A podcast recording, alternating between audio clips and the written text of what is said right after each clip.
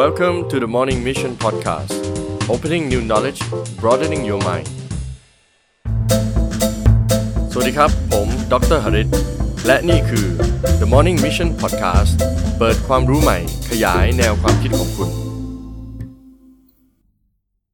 เทคนิคการบริหารจัดการเวลา เรื่องง่ายที่ทำยาก สวัสดีครับทุกคน ยินดีต้อนรับเข้าสู่ The Morning Mission Podcast Podcast ที่รวบรวมความรู้ต่างๆ เพื่อให้คุณพัฒนาตัวเองได้ในทุกๆวัน วันนี้เราจะมาพูดถึงเรื่องของการบริหารจัดการเวลานะครับ ซึ่งจริงๆแล้วเนี่ยสามารถหาอ่านได้ทั่วไปเลยนะครับ แต่อย่างที่เรารู้ดีมันไม่ใช่เรื่องง่ายเลยที่จะทำมีหลายเทคนิคมากที่จะช่วยให้คุณบริหารจัดการเวลาได้ดีขึ้น แต่อันไหนมัน work จริงไม่ work จริงเนี่ยเดี๋ยวเรามาคุยกันในวันนี้แล้วกันนะครับ ตัวผมเองเนี่ยลูกศิษย์ก็จะถามว่าเอ้ยทำหลายอย่างทำธุรกิจด้วยทำพอดแคสต์เขียนหนังสือ สอนหนังสือด้วย ออกกำลังกายด้วยนะครับ ก็จะมีลูกศิษย์บางคนที่ถามว่าเอ๊บริหารจัดการเวลายังไง ส่วนตัวแล้วนะครับ ผมไม่ได้คิดว่าผมทำอะไรเยอะแยะมากมายนะครับ คิดว่าก็ไม่น่าจะต่างจากคนอื่นอะไรมาก แต่ว่าเดี๋ยววันนี้จะมาพูดคุยกันว่าเอมันมีเคล็ดลับยังไง แล้วเราทำอะไรได้บ้างนะครับ ถ้าเราสังเกตนะครับ ในยุคนี้เมื่อเทียบกับตอนผมเด็กๆ เนี่ย ผมคิดว่าเรามี distraction หรือสิ่งรบกวนมากขึ้นเลย โดยเฉพาะปัจจุบันนี้เรามีโทรศัพท์มือถือที่เป็นสมาร์ทโฟน สามารถทำทุกอย่างได้ ดูหนัง ฟังเพลง โทรหาเพื่อนไลน์หาเพื่อน ส่งข้อความส่งวิดีโอโอ้โหเรียกว่าเป็นอุปกรณ์มหัศจรรย์มาก ถ้าเทียบกับตอนที่ผมเป็นเด็กๆนะครับทำได้หลายอย่างเยอะขึ้นมาก ตามสถิติที่ผมไปอ่านมานะครับ ก็จะพบว่าคนแต่ละคนเนี่ยพวกเราเนี่ยวันหนึ่งหยิบโทรศัพท์ขึ้นมาดูบ่อยมาก วันหนึ่งเนี่ยเป็นหลายร้อยทีนะครับ ในชั่วโมงหนึ่งเนี่ยบางคนถ้าติดโทรศัพท์จริง ๆ เนี่ยยกขึ้นมาดูเนี่ยเกือบร้อยทีเลยทีเดียว แล้วมันเกิดอะไรขึ้นเวลาเราดูโทรศัพท์บ่อยๆ เราสังเกตนะครับ เวลาที่เรานั่งทำงานอยู่เนี่ย เราก็จะรู้สึกกังวล เอ๊ะ มีใครส่งข้อความมาไหมหรือตอนที่เราเรียนหนังสือนะครับ ก็จะไม่มีโฟกัส แล้วก็ฟังอาจารย์ไม่รู้เรื่องเลย ถ้ามีโทรศัพท์อยู่ใกล้ๆแล้วคอยกังวลคอยดูแมสเซจตลอดเวลา ในคลาสผมผมก็จะบอกนักศึกษาว่าเฮ้ย put your phone away หรือว่าเอาโทรศัพท์เนี่ยไปอยู่ไกลๆเลย เก็บไว้ในกระเป๋าไม่ต้องเห็นเลย หยิบขึ้นมาดูเมื่อไหร่ก็จะค่อนข้างโดนดุนะครับ เพราะว่ามันเป็น distraction หรือเครื่องรบกวน แม้แต่ในการสอนก็ตาม อีกสิ่งหนึ่งที่เราเห็นกันบ่อยก็คือว่าเวลาเพื่อนไปพบปะสังสรรค์หรือพูดคุยหรือคุยงานกันตามร้านกาแฟเนี่ย เวลาเราคุยกับเพื่อนเนี่ย ถ้าเพื่อนหยิบโทรศัพท์ขึ้นมาเนี่ย มันก็เป็น distraction หรือเครื่องรบกวนบางทีเราลืมเลยในสิ่งที่เราพูด แล้วมันเกี่ยวอะไร เกี่ยวอะไรกับการบริหารจัดการเวลาของเรา มันเกี่ยวแน่นอนครับ เพราะว่าการที่เราดูโทรศัพท์บ่อยๆ หรืออย่างอื่นนะครับ ถ้าเราอยู่บ้าน เราต้องทำงานให้ลุล่วง หรือเตรียมอ่านหนังสือเพื่อการสอบเนี่ยพอเริ่มต้นทำงานเนี่ยเราจะเริ่มเข้าโหมดในการคิดในการทำนะครับ และกว่าจะเข้าโหมดนั้นได้เนี่ยกว่าจะมีโฟกัสได้เนี่ยมันใช้เวลาพอสมควร พอเราเริ่มมีโฟกัสปุ๊บเริ่มทำงานปุ๊บถ้าเราเริ่มคิดถึงโทรศัพท์ เราเริ่มคิดถึงอย่างอื่นอย่างเช่น เอ๊ะละครเรื่องนี้ถึงไหนแล้วนะซีรีส์เรื่องนี้ถึงไหนแล้วนะ เราสามารถเปิดดูได้ใน YouTube เราสามารถเปิดดูได้ใน Netflix แทบไม่ต้องรอเหมือนสมัยก่อนนะครับ โฟกัสของเราเนี่ยในการทำงานก็จะหลุดออกไปเลย แล้วพอหลุดออกไปแล้วเนี่ยกว่าจะกลับมาแต่ละครั้งเนี่ยมันก็ช้า มันก็เลยทำให้การทำงานแต่ละอย่างเนี่ยช้าลง กว่าจะเสร็จกว่าจะลุล่วง และสิ่งที่เกิดขึ้นก็คืองานที่ออกมาเนี่ยมันก็ไม่ค่อยดีด้วย เพราะระหว่างการทำงานเนี่ยมันมี distraction หรือเครื่องรบกวนตลอดเวลา มันไม่มีความสมูทของการทำงานนะครับคราวนี้เดี๋ยวเรามาดูกันว่ามันจะมีเครื่องมืออะไรที่สามารถช่วยเราได้บ้างนะครับ ผมเองก็ใช้เครื่องมือพวกนี้เหมือนกัน อันดับแรกเลยครับ สิ่งที่อาจจะฟังดูเบสิกซิมเ l ิลมากก็คือการตั้งเป้าหมายว่าเราต้องทำอะไรบ้างในแต่ละวัน หรือแม้แต่ในแต่ละชั่วโมงนะครับ อันนี้ก็อาจจะเป็นการวางแผนรายวัน รายอาทิตย์ รายเดือนแล้วแต่นะครับ แต่ผมคิดว่าถ้ามันยิ่งละเอียดก็ยิ่งดีนะครับ ถ้าเรามีเป้าหมายอย่างเช่น ภายในอาทิตย์นี้เราต้องทำงานนั้นงานนี้ให้เสร็จนะครับ ผมก็จะแนะนำว่า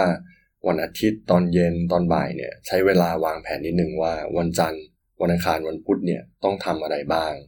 ช่วงเช้าต้องทำอะไรบ้าง ช่วงบ่ายต้องทำอะไรบ้าง แล้วก็ลองจัดระดับดูว่าอันไหนมันสำคัญก่อนสำคัญหลังนะครับ การตั้งเป้าหมายหรือว่าวางแผนว่าเราต้องทำอะไรบ้างเนี่ยมันช่วยเรายังไง คือมันจะทำให้เรามีโฟกัสที่ชัดเจนขึ้นว่าสิ่งสิ่งนี้มันต้องเสร็จ แล้วอย่างหนึ่งเนี่ย ถ้าเราสามารถตั้งไทม์ไลน์หรือเวลาว่ามันต้องเสร็จภายในตอนไหนถึงตอนไหนได้เนี่ยก็จะดี แน่นอนเมื่อเราเริ่มจะเข้า task หรือการทำสิ่งต่างๆ เหล่านี้เราจะต้องเอาโทรศัพท์ หรืออะไรที่มันจะ distract เราต่างๆ เนี่ยออกไปให้หมด อย่างเช่นของผมบางครั้งนะครับ ผมจะชอบไปนั่งร้านกาแฟที่เงียบๆนะครับ ที่ไม่ค่อยได้เจอใครแล้วก็ไม่มี staff คอยมา ถามให้เซ็นนั่นเซ็นนี่ ส่วนโทรศัพท์เนี่ย ผมก็จะพูด on silence mode หรือปิดเสียงหรือบางทีก็ถ้าต้องการโฟกัสมาก ๆ ก็จะพูด on airplane mode หรือว่าโหมดเวลาขึ้นเครื่องบินนะครับ ส่วน notification เนี่ย ผมปิดหมดทุกอย่างเลย ไม่มีอะไรเด้งขึ้นมาหรือเป็นสีแดง ไม่มีเสียงทุกอย่างเป็น silent mode อยู่แล้วนะครับ ในเวลาปกติ มันก็จะช่วยได้มากพอเรารู้ว่าในชั่วโมงนี้สองชั่วโมงนี้หรือ 3 ชั่วโมงนี้เราต้องทำสิ่งเนี้ย เราก็จะเริ่มโฟกัสเลย แล้วก็ตัดสภาพแวดล้อม สิ่งแวดล้อม โทรศัพท์อื่นๆเนี่ยออกไปให้หมด มันจะช่วยให้เราทำงานได้ smooth มากขึ้นอย่างเหลือเชื่อเลยนะครับ แรกๆเนี่ยถ้าคุณลองปิดโทรศัพท์เนี่ยคุณจะรู้สึกเอจีหน่อยจะรู้สึกแปลกๆ เอ๊ะ จะมีใครโทรมาไหมติดต่อไหมอะไรประมาณนี้นะครับ ซึ่งมันยังเป็นสิ่งใหม่อยู่นะครับ ต้องใช้เวลาในการปรับตัวเอง สิ่งต่อไปนะครับ ถ้าสมมุติว่าวันอาทิตย์เนี่ยคุณมาวางแผนว่าจันทร์อังคารพุธทำอะไรบ้าง ชั่วโมงนี้ทำอะไรบ้าง สิ่งที่ควรทำอย่างยิ่งคือจดลงกระดาษครับ และจดลงอย่างละเอียดเลย คือถ้าคุณมานั่งคิดเฉยๆเนี่ยไม่มีประโยชน์เลย หรือแม้แต่ถ้าคุณเขียนลงกระดาษเนี่ยหยาบหยาบไม่มีรายละเอียดว่าเอ๊ะชั่วโมงนั้นชั่วโมงนี้ทำอะไรเนี่ย คุณก็จะไม่มีแผนที่ชัดเจน พอทำจริงเนี่ยคุณก็จะทำไม่ได้นะครับ มันช่วยมากเลย ถ้าคุณอย่างผมมีสมุดโน้ตเล็ก ๆ สมุดหนึ่งนะครับ ผมจะ list เลยว่าต้องทำอะไรบ้าง รายละเอียดเป็นยังไงบ้างอะไรประมาณนี้นะครับ อาจจะไม่ต้องถึงว่าจะไปทำที่ไหนอะไรยังไงนะครับ แต่ถ้าลงได้ก็ดีนะครับ แต่ว่าก็ดู balance ว่าระหว่างความละเอียดกับสิ่งที่เราสามารถเขียนได้จริงทำได้จริงเนี่ยมันเป็นยังไงนะครับผมจำไม่ได้เหมือนกันนะครับ ว่าอ่านจากหนังสือเล่มไหน ถ้าจำไม่ผิดอาจจะเป็น professor Duhigg เขาเคยบอกไว้ว่า คนที่จดรายละเอียดเนี่ยในสิ่งที่ฉันต้องทำเนี่ยสิ่งที่ฉันต้อง achieve หรือโปรเจกต์ต่างๆเนี่ยในกระดาษในสมุด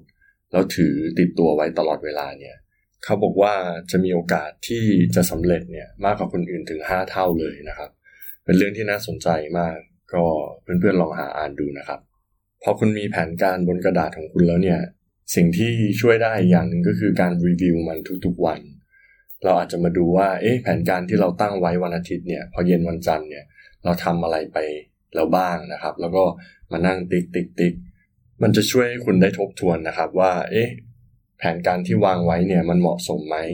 มันเกิดปัญหาอะไรขึ้นนะครับ มารีวิวสำหรับโอกาสหน้า แล้วทุกๆอาทิตย์หรือทุก ๆ เดือนที่เราทำเนี่ย เราจะทำมันอย่างมีประสิทธิภาพมากขึ้นอย่างน่าแปลกใจนะครับ อีกอย่างหนึ่งที่ผมอยากแนะนำเพื่อนๆให้ทำก็คือการไฮไลท์นะครับ บางทีไฮไลท์ดูว่าอะไรมันสำคัญจริง ๆ อะไรมันไม่สำคัญจริง ๆ เชื่อหรือไม่ว่าวันวันหนึ่งเนี่ย เราเสียเวลากับสิ่งที่ไร้สาระหรือไม่สำคัญเนี่ย เยอะมากๆเลย บางทีเราเปิด Facebook ขึ้นมาหรือ IG ขึ้นมาเนี่ย เดี๋ยวนี้มันมีอัลกอริทึมหรือว่าระบบที่จะดูดเราให้ดูมันต่อไปเรื่อยๆนะครับ อย่างเช่นผมชอบดูกีฬาอย่างเงี้ยใน IG พอดูไฮไลท์กีฬาบอลกีฬาบาสเกตบอลแล้วเนี่ย มันก็จะมีไฮไลท์อื่นๆ ขึ้นมาเรื่อยๆ ขึ้นมาเรื่อยๆ เนี่ย บางทีเราไม่รู้ตัวเลยเวลาผ่านไป 20 นาที 30 นาที ดูแต่โทรศัพท์ทั้งวันนะครับ ก็สังเกตให้ดีไฮไลท์ว่าอะไรมันสำคัญ อะไรไม่สำคัญ แล้วก็ตัดสิ่งที่ไร้สาระออกไป เราก็จะมีเวลามากขึ้นในแต่ละวันนะครับ เมื่อเราทำบ่อยๆ มากขึ้น มันก็จะกลายเป็นปฏิทินนะครับ เป็นรูทีน เป็นนิสัยที่เราทำประจำแล้วมันก็จะชินไปเอง เวลาที่เรามีอะไรที่ต้องทำเราก็จะจดลง ทำแพลนปุ๊บรีวิวจะทำให้เรามีประสิทธิภาพในการทำสิ่งต่างๆ มากขึ้นนะครับ ตรงนี้ก็จะเป็นจุดเริ่มต้นที่ค่อนข้างดีนะครับ แต่สิ่งสำคัญที่สุดก็คือ execution หรือการทำจริง ลงมือจริง การหัดว่าเออเราจะทำยังไงปิดโทรศัพท์ทำงาน ไม่ดู Facebook ไม่ดู YouTube ไม่ดู Line ทำงาน อันนี้สำคัญมาก ในเรื่องของ execution ผมก็เลยมีเทคนิคมาฝากนะครับ เป็นเทคนิคจากหนังสือเรื่อง The Five Second Rules ซึ่งเดี๋ยวผมอาจจะรีวิวในอนาคตใน episode หน้านะครับ ของ Mel Robbins นะครับ เขาบอกว่าเขาใช้เทคนิคที่นับถอยหลัง 5 วิก่อนที่จะทำอะไร เหมือนพอเราจะเริ่มทำอะไรปุ๊บ เขาจะนับ 5 4 3 2 1 แล้วก็ทำมันเลยนะครับ ลองทำดูนะครับ ผมคิดว่ามันค่อนข้าง work เลย ผมก็ทำแบบนั้น ลองนับดูมันเป็นเหมือนคิวแล้วก็ execution ว่าเออ เรานับถอยหลังนะ เราต้องทำนะ ทำมันบ่อยๆ ช่วงแรกๆ นับเฉยๆ ก็อาจจะยังไม่ workแต่ถ้าเรานับเราเริ่มทำนับเราเริ่มทำสมองเราจะจำครับว่า เมื่อเรานับแล้วเนี่ยเราก็จะทำสุดท้ายแล้วนะครับ ไม่ว่าแผนจะดียังไง คุณจะจดอะไรมากมายยังไง แต่ถ้าคุณไม่ลงมือทำเนี่ย คุณก็จะไม่ถึงเป้าหมายนะครับฉะนั้นแล้วผมคิดว่าไอ้เทคนิคพวกนี้การจดรายละเอียดลงว่าต้องทำอะไรบ้าง วางแผนการ ดูว่าอะไรสำคัญไม่สำคัญ ปิดโทรศัพท์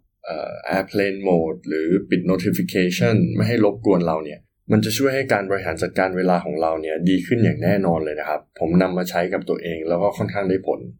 ยังไงเพื่อนๆลองเอาไปใช้ดู ถ้ามีคอมเมนต์หรือมุมมองอะไรเพิ่มเติมเนี่ย สามารถส่งข้อความมาหาผมได้ พูดคุยกันได้นะครับสำหรับ episode นี้ขอบคุณเพื่อนๆมากๆเลยนะครับ ที่ติดตาม ถ้าชอบฝากกดไลค์กดแชร์ และถ้าไม่อยากพลาด episode หน้า ฝาก subscribe ด้วยนะครับ แล้วเราเจอกันอีกทีใน episode หน้า สวัสดีครับ